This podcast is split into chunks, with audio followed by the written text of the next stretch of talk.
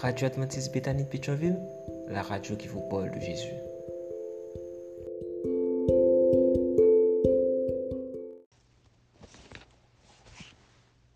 La vigile matinale provient de l'œuvre de Monica Diaz, Méditation quotidienne au féminin. La méditation de ce matin aujourd'hui, 10 janvier 2024, est tirée de Proverbe 13, verset 5. Un homme juste déteste le mensonge. Mon premier mensonge. Avec un mensonge, on va loin, mais sans espoir de retour. Proverbe juif. Mon premier mensonge, dont je me souviens, ne m'a pas aidé.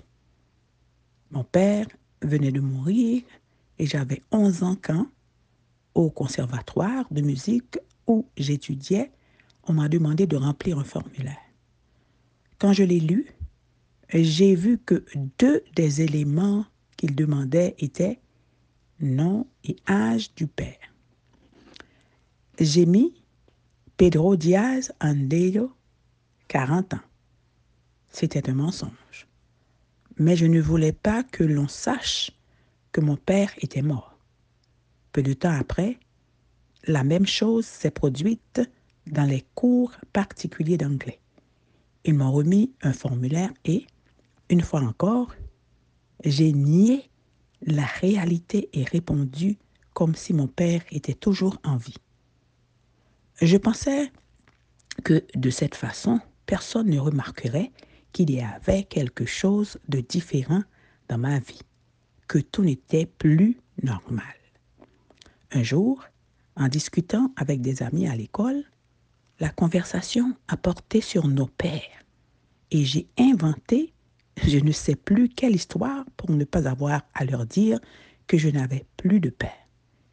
Et à cette occasion, lorsque je me suis surprise à mentir à nouveau, mais maintenant, à mes amis, je me suis sentie mal, comme si j'avais franchi une limite.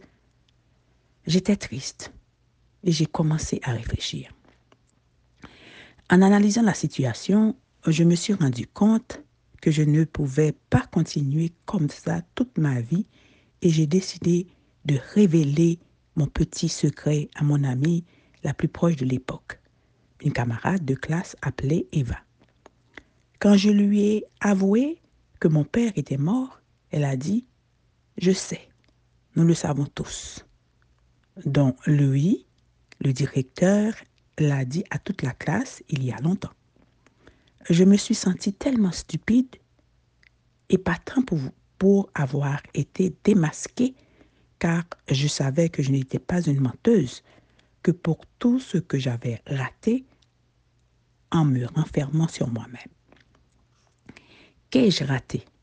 Tout d'abord, je n'ai pas profité de la solidarité de mes amis qui voulaient m'aider dans ma douleur, mais ne pouvaient le faire que dans les limites fixées par mon mensonge. Ensuite, je n'ai pas profité de leur compagnie parce que l'inconfort de ne pas être honnête m'a fait m'isoler pour éviter les conversations délicates. Et enfin, je suis passé à côté de l'authenticité, le fait de pouvoir être moi-même, le seul moyen pour pouvoir établir des relations équilibrées avec les autres. Depuis lors, il y a trois principes de base dans ma vie. Tu ne mentiras pas, tu ne mentiras pas, tu ne mentiras pas, ni à moi, ni à personne, parce que si je le fais, je cesserai de recevoir précisément ce dont j'ai besoin pour surmonter ce que je cache. Le mensonge agit contre moi-même, contre mon prochain et contre Dieu. Quatrième principe, tu ne mentiras pas. Amen, amen, amen. Mon premier mensonge. Que Dieu vous bénisse. Bonne journée. D'autres émissions aussi intéressantes sont aussi disponibles sur notre site radioadventistebethany.com et aussi sur toutes les plateformes de podcast.